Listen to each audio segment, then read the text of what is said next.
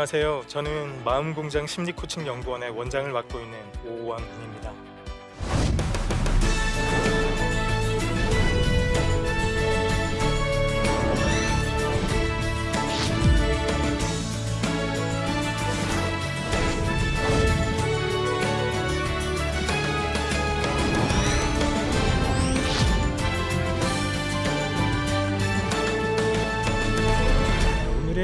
여러분들과 함께 영혼의 탄력성이라고 하는 어, 어쩌면 여러분들 굉장히 생소하게 다가오는 단어일 텐데요. 이것에 대해서 한번 살펴보려고 합니다. 여러분 혹시 이런 경험이 있으신가요? 아무 일도 없는데 갑자기 눈물이 막 쏟아지는 거예요. 어, 저는 그런 경험이 있습니다. 어, 제가 상, 그 연구원에서 하는 일은요, 어떤 일이냐면, 어, 마음이 힘들고 관계가 깨어지고 절망 가운데 있는 사람들의 어, 불안과 우울과 그리고 고통의 이야기를 듣는 것입니다. 어, 보람이 있고 이것이 저의 소명이라고 생각을 하지만 때로는 그들의 삶의 무게를 고스란히 함께 느끼는 것 같아서 때때로 고통스럽기도 해요. 음, 몇년 전에는 어, 이런 경우도 있었습니다. 음, 저와 상담하던 아이가 어, 약을 먹고 자살을 기도한 거예요. 그 부모님으로부터 어, 저녁 12시가 넘어서 전화가 왔습니다. 어, 아이가 선생님을 찾습니다. 어, 제가 가서 한 일은 어, 그 아이의 손을 잡고 한참 동안 있다가 집으로 돌아오는 것이었습니다. 그렇게 상처받은 사람들을 내 가슴에 담아두고 있는 것이 어, 저에게도 그렇게 녹록한 일은 아닙니다.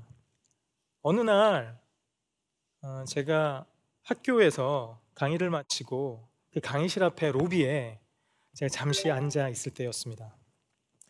어, 제가 굉장히 예, 좀 힘들어 보였었나 봐요. 한 학생이 오더니 제 어깨를 두드리면서 이렇게 이야기를 했습니다. 교수님 힘내세요. 근데 그 말을 듣는 순간 와랑 눈물이 쏟아지는 거예요. 어, 저는 직업병이 있어서 제 자아를 분석해 봤습니다. 자아 강도도 괜찮고 어, 굉장히 건강해요. 근데 왜 저는 눈물을 흘렸을까요? 어, 곰곰이 생각해 보니 그 이유가 떠올랐습니다. 어, 저는 집에서는 가족들을 돌보고 연구원에서는 내담자를 돌보고 학교에서는 학생들을 돌봐요. 근데 제가 저를 돌보고 있지 않은 것입니다. 어, 우리는 이걸 알아야 합니다. 돌봄의 무게만큼 우리는 상처받습니다. 여러분 이런 걸 상상해 볼 수 있나요? 어떤 어머니가 이렇게 말씀하시는 거예요. 자신의 딸에게 말이죠. 딸아, 너 나에게 상처 주면 안 돼. 내가 널 왜 낳았는지 아니? 내가 널 낳은 이유는 내가 행복하기 위해서야. 인생의 의미를 더 느끼기 위해서야. 그러니 나한테 상처 주지 마. 나에게 상처를 주면 그때 너의 이름을 족보에서 지워버릴 거야. 그런 말을 어, 하는 부모는 없습니다. 왜요? 알거든요. 누군가를 사랑하고 누군가를 돌보는 일은 상처가 뒤따른다는 걸요. 우리가 누군가를 좀 더 돌보려고 하면 우리가 좀 더 신경 써서 그 사람의 영혼을 돌보려고 하면요. 우리는 더 많이 상처받게 되어 있습니다. 어, 그것이 돌봄의 아이러니이기도 하고 사랑의 아이러니이기도 합니다. 누군가의 영혼을 돌보는 사람들이 경험하는 매우 독특한 질병이 있습니다. 그것은 첫 번째 소진이라고 하는 건데요. 우리가 누군가의 영혼을 돌보기 위해서는 우리 육체의 에너지를 써야 하죠. 감정의 에너지, 그리고 관계를 만들어가기 위한 에너지들을 사용해야 합니다. 그러다 보면 우리가 소진을 경험할 수 있게 돼요. 그렇죠? 두 번째 에, 특징은 이런 겁니다. 2차적인 외상을 경험하게 된다는 것이죠. 세컨드리 어, 트라우마 이렇게 영어로 표현할 수가 있는데요. 누군가의 고통의 이야기를 가만히 듣다 보면 그 사람의 고통을 상상하게 되고 그 사람의 고통을 상상하게 되면 그 사람이 받은 데미지에 비슷한 질량의 데미지를 나도 받게 됩니다. 여러분 이런 소진과 2차적 외상이 합해지면요. 우리는 고통스러운 경험을 하게 되겠지요. 어, 이것이 영혼을 돌보는 사람의 병입니다. 저는 이것을 사랑의 비용이라고 생각을 해요. 여러분, 사랑을 하는 데는 때때로 비용이 드는 것입니다. 그래서 우리가 꼭 생각해야 되는 것이 있는데요. 영혼 돌봄을 위해서 가장 중요한 자원은 뭘까요? 바로 나의 존재 상태 그것입니다. 여러분, 여러분이 정말 육체적으로 소진되어 있을 때 누군가를 잘 돌볼 수 있던가요?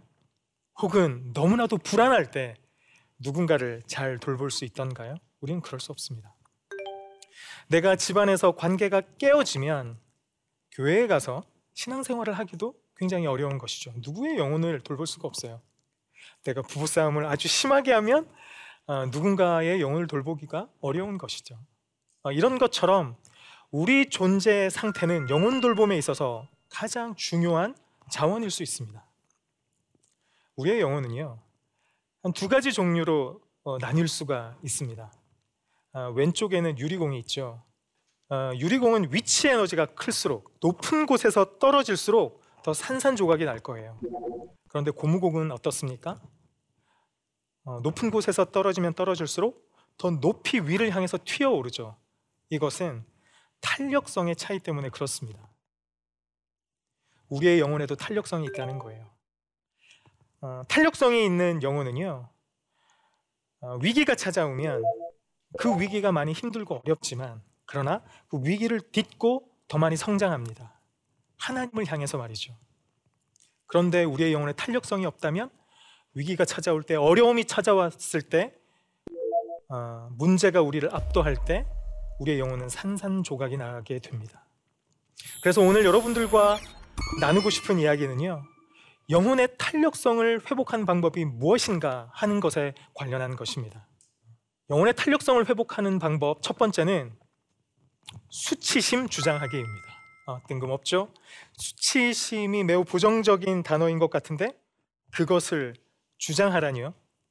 여러분 원래 그리스도인들은 어, 자존감이 높은 존재들이에요. 제가 말씀 하나를 읽어볼게요. 고린도후서 5장 17절의 말씀입니다. 그런즉 누구든지 그리스도 안에 있으면 새로운 피조물이라 이전 것은 지나갔으니 보라 새 것이 되었도다. 어, 그런데 어, 헬라어 성경을 보다 직역한 버전인 이 NRSV라고 하는 영어 성경 버전은요. 보라 모든 것이 새 것이 되었다.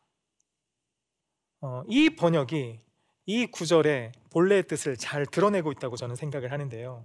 우리가 그리스도 안에 있으면 우리의 존재만 새로워지는 것이 아니라 우리로 인하여서 우리의 가정이, 우리의 공동체가, 우리의 직장이, 우리의 사회가 이 열방이 변화된다.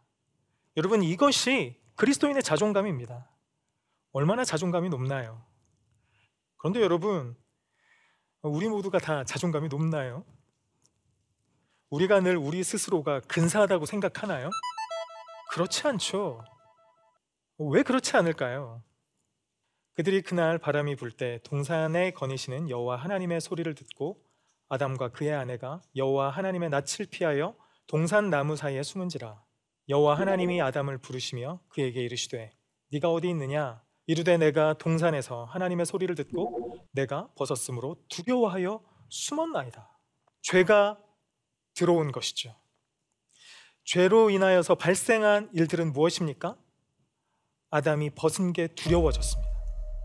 예전에는 하나님께서 아담의 있는 모습 그대로를 받아주시고 기뻐해 주시고 환영해 주신다 생각했어요. 그러나 죄로 인하여서 아담이 어떤 생각을 한 거죠? 어, 자신의 존재가 망가졌다고 생각을 하는 거예요. 자신이 근사하지 않다고 느끼기 시작한 것입니다. 어, 그렇게 되자 그는 두려웠습니다. 그렇게 되자 그는 숨고 싶었습니다. 이 세상에 무엇이 들어왔냐면 수치심이 들어오게 된 것이죠. 여러분, 이런 수치심, 이런 수치심은요, 몸의 고통보다 압도적인 감정입니다.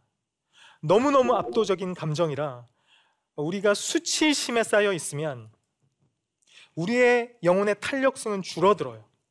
그리고 우리는 절망을 경험하게 됩니다. 이 수치심은 블랙홀과 같아서 모든 다른 감정을 빨아들여 버려요. 그렇게 무서운 감정이 바로 이 수치심입니다. 우리가 뭔가 잘못할 때 있죠. 우리가 공부를 잘 못할 때도 있고, 관계를 잘 못할 때도 있고, 양육을 잘 못할 때도 있습니다. 어, 사람들은 늘 실수를 하면서 사니까요. 아, 내가 잘못했네. 내가 이번에 실수했네. 이런 판단은요. 우리는 죄책감 이렇게 부릅니다. 아, 죄책감은 우리를 성장시켜요.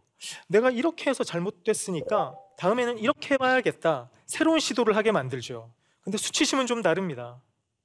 이것은 나는 왜 이럴까? 자신의 존재에 대한 부정적 정서예요.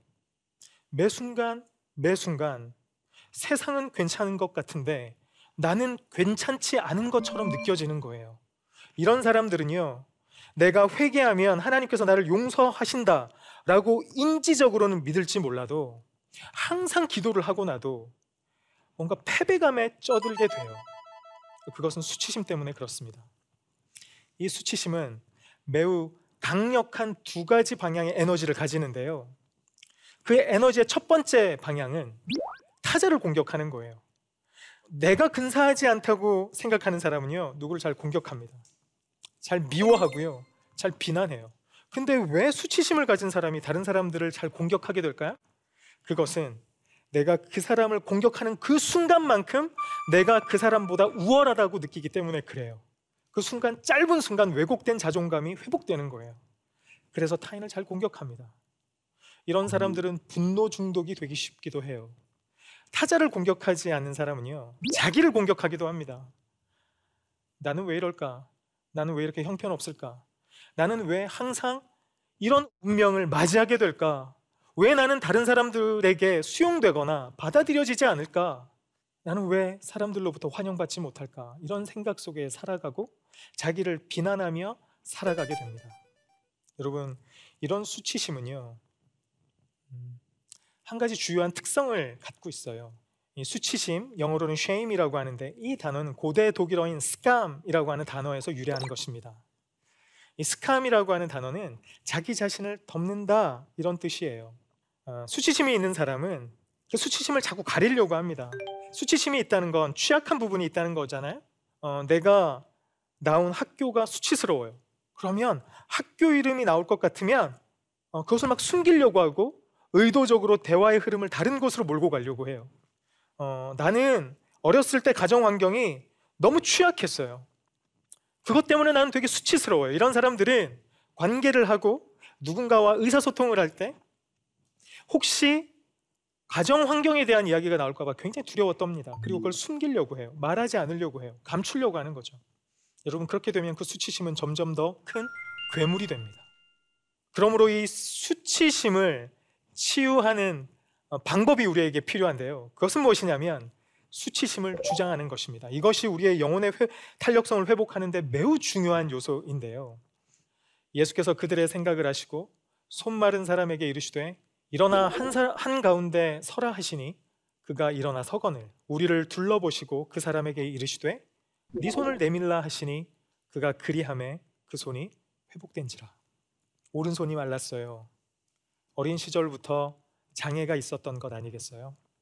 고대 이스라엘에서는 이런 육체적인 질병 장애를 신학적으로 판단하는 경향이 있었습니다. 저 사람이 저런 장애를 가진 것은 분명히 하나님 앞에 어떤 죄를 지었기 때문이고 형벌을 받았기 때문이다. 이렇게 생각을 한 것이죠. 이 사람이 회당에 갔는데요. 회당 중간에 있지 못했을 것 같아요.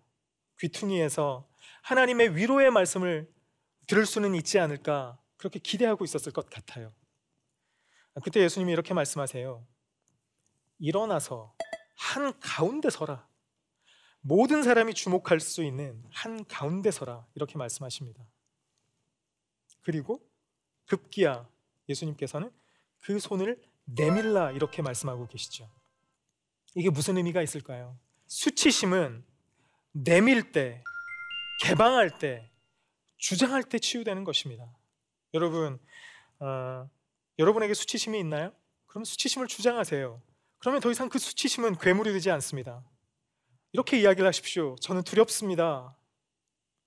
저는 다른 사람들이 형편없는 어, 사람이라고 저를 볼까봐 그렇게 평가할까봐 저는 너무너무 무섭고 두려워요.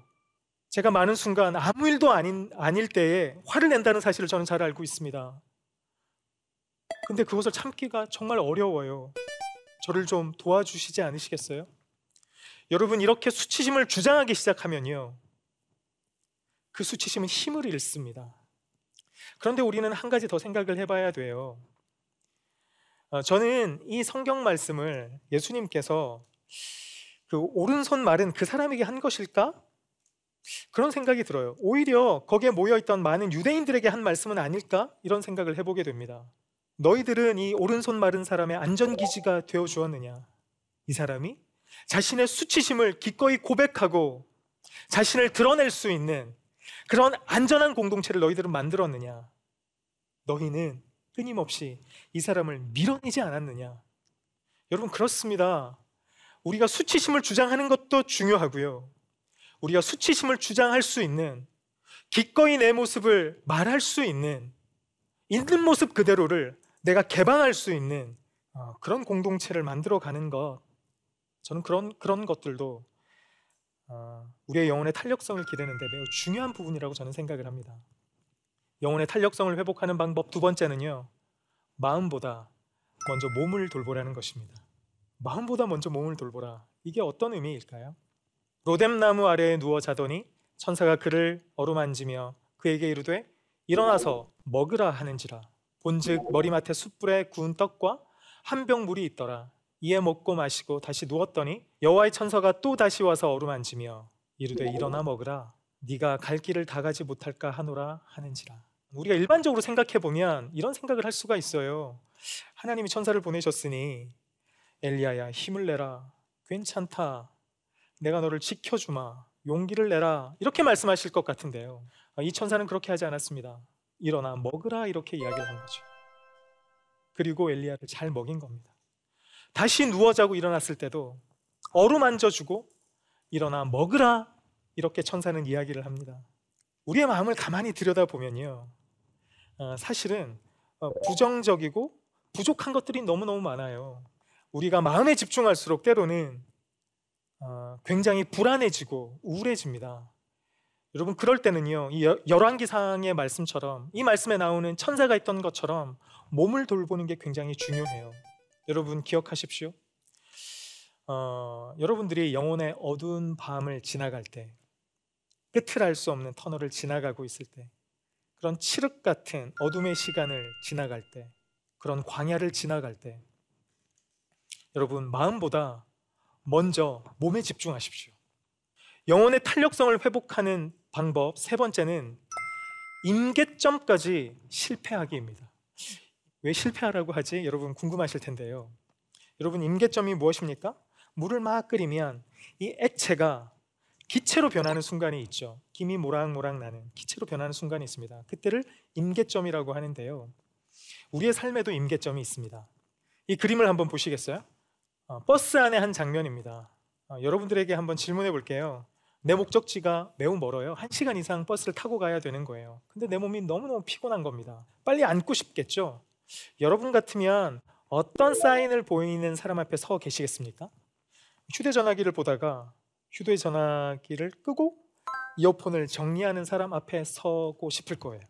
또한 배를 누르는 사람 앞에 서 있고 싶을 겁니다. 또 어떤 사람이 이렇게 들썩들썩 어, 일어나려고 하다가 또 앉으려고 하다가 이렇게 주위를 두러번, 두리번거리는 사람을 보면 그 앞에 서고 싶어 할지 모르겠어요. 그런데 여러분 어, 그 사람이 들썩들썩한 이유는요. 어제 저녁에 치질 수술 받았기 때문에 그럴 수도 있죠. 그럴 수 있는 거잖아요, 그렇죠? 이어폰을 정리한 거는요. 어, 휴대전화기에 배터리가 다 돼서인 거예요. 그래서 그냥 주머니에 집어 넣은 거죠.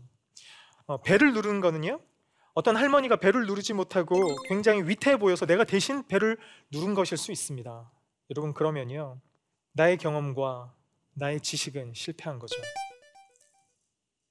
여러분, 우리는 인생에서 많은 실패를 경험합니다.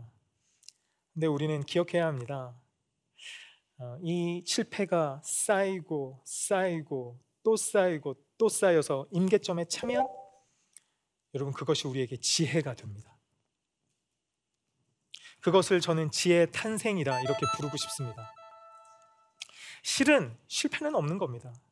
우리가 관계를 하면서 이렇게 실패했다. 그러면 다른 관계 맺는 방식을 시도하면 되거든요. 내가 공부를 이렇게 했더니 실패했다. 그러면 다른 공부 방식을 찾으면 됩니다. 그렇게 또 시도하고 또 시도하는 것, 그것이 우리의 영혼의 탄력성을 확보하는 방법입니다. 그러므로 우리에게 실패는 없어요. 우리에게 낯선 시도만 있을 뿐입니다. 끊임없이 낯선 시도를 하면서 그 실패가 지혜가 되기까지 우리가 연습하는 것이죠. 저는 그것이 우리의 영혼의 탄력성을 회복하는데 매우 중요한 요소라고 생각을 합니다. 영혼의 탄력성을 회복하는 방법 마지막으로 의미를 발명하는 상상력 발휘하기가 있습니다. 어, 여기에 그림 하나가 있습니다. 어, 왼쪽에는 나치 군인이 있는 것 같아요.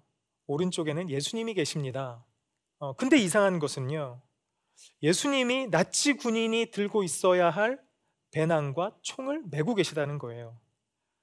제가 이 그림을 보여주고 그 석사과정 학생들에게 물었습니다.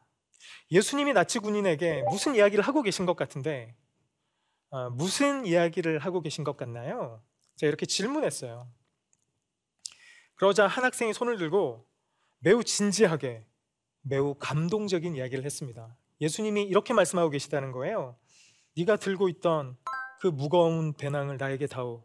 내가 대신 치마. 네가 쏘고 싶지 않았던 그 총도 다오. 그것도 내가 대신 매마. 너의 삶의 모든 무거운 짐을 나에게 맡기렴. 내가 메고 갈 테니 너는 가벼이 걸어가라. 이렇게 말씀하고 계시다는 거예요. 어, 근데 한 학생의 표정이 이상한 거예요. 삐죽거리고 있는 거죠. 그 학생은 이렇게 대답했습니다. 예수님이 이렇게 말씀하셨을 것 같다는 거예요. 야, 그 배낭 안 내놔? 그총 내놔. 네가 지금까지 얼마나 나쁜 짓을 했는지 내가 하나하나 알려줄게. 라는 장면이라는 거예요. 여러분, 뭐의 차이 때문에 이런 다른 해석을 하죠? 상상력의 차이 때문에 그렇습니다. 이런 그림이 아니라 우리가 일상의 삶을 살아가면서 우리는 늘 상상하며 살아갑니다. 어떤 상황을 그렇게 해석하는 것이죠. 여러분, 우리가 어떤 상상력을 가졌느냐? 여러분, 그것에 따라서요, 우리의 삶이 바뀝니다. 어떤 사람은요, 자신의 고통을 매우 새롭게 해석하는 사람들이 있어요. 어떤 사람들은 매우 절망하는데요. 기필코 그 고통의 의미를 발명해내고 많은 사람들이 있습니다. 발견하는 게 아니거든요. 의미는 발명해내는 거예요. 긍정적인 의미를 나에게 유익이 되는 의미를 우리 공동체에 유익이 되는 의미를 기필코 발명해내고 말아요. 여러분 그런 상상력이 매우 중요합니다. 상상력은요. 우리의 감정을 만들어요. 그리고 우리가 어떤 감정을 가지느냐에 따라서 우리들의 행동이 변하고요. 우리들의 행동이 어떠하느냐에 따라서 그 행동이 어떤 습관이 되느냐에 따라서 우리들의 운명이 결정이 됩니다. 어, 제가 좋아하는 라틴어 어, 문장이 있는데요. 솔비투르 암블란도라고 하는 문장입니다. 무슨 뜻이냐면 걸으면 해결된다라는 뜻입니다. 작은 것이지만 조금씩 조금씩 실천해 나가면 우리의 영혼이 변한다는 거예요. 우리의 인생이 변한다는 것입니다. 어, 탄력성이 없었던 우리들의 영혼이 탄력성을 갖게 되고 새로운 삶을 살게 되고 우리로 인하여서 우리의 삶이 변할 뿐만이 아니라 우리의 공동체가 우리의 사회가 변하게 된다는 것입니다.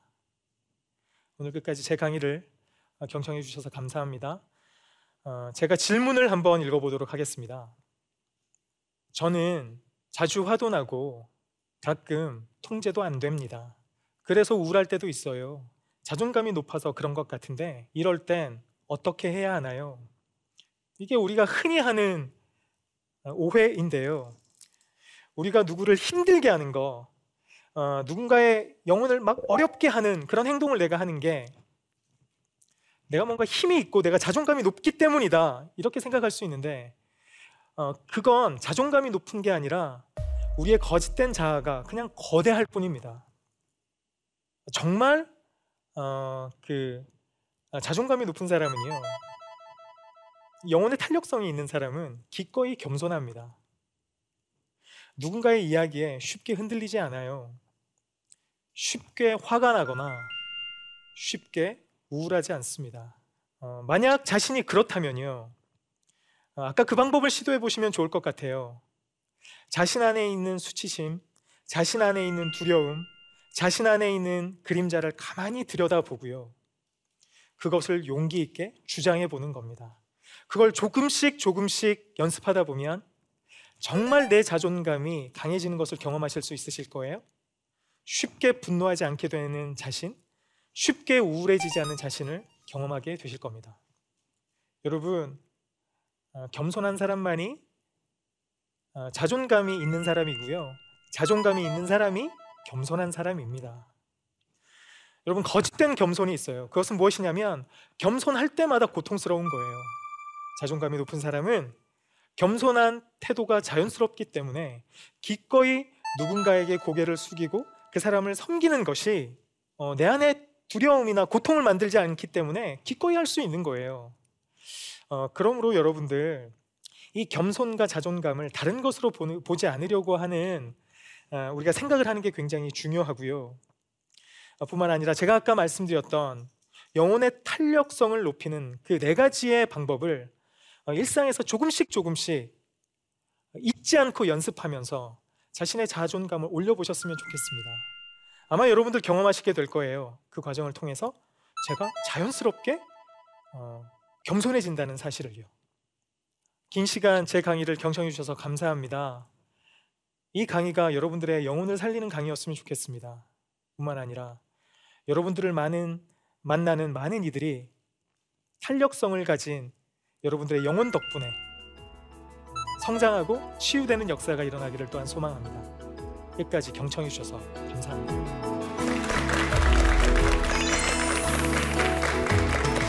어, 우리는 돌봄의 무게만큼 우리는 상처받습니다. 저는 이것을 사랑의 비용이라고 생각을 해요. 그래서 우리가 꼭 생각해야 되는 것이 있는데요. 우리 존재의 상태는 영혼 돌봄에 있어서 가장 중요한 자원일 수 있습니다. 영혼의 탄력성을 회복하는 방법 첫 번째는 수치심 주장하기입니다. 여러분 이렇게 수치심을 주장하기 시작하면요. 그 수치심은 힘을 잃습니다. 두 번째는요. 마음보다 먼저 몸을 돌보라는 것입니다.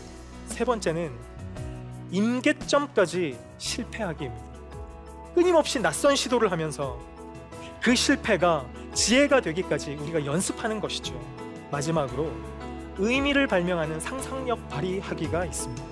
여러분 그것에 따라서요 우리의 삶이 바뀝니다. 작은 것이지만 조금씩 조금씩 실천해 나가면 우리로 인하여서 우리의 삶이 변할 뿐만이 아니라 우리의 사회가 변하게 된다는 것입니다.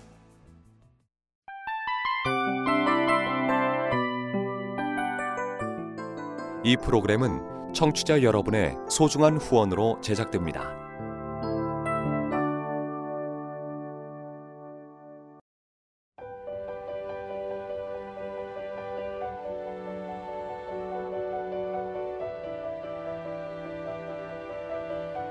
세상에는 수많은 교회들이 있지만 더 깊이 있는 말씀 강해를 찾기 위해 크기로만 교회를 선정하지 않습니다. 보다 좋은 영적 콘텐츠를 더 많이 나누기 위해 방송비를 받지 않습니다. 1년 365일 복음만 전하고 싶어서 우리는 광고를 하지 않습니다. 온누리의 복음을 땅끝까지 CGN TV와 함께 땅끝 성교사가 되주세요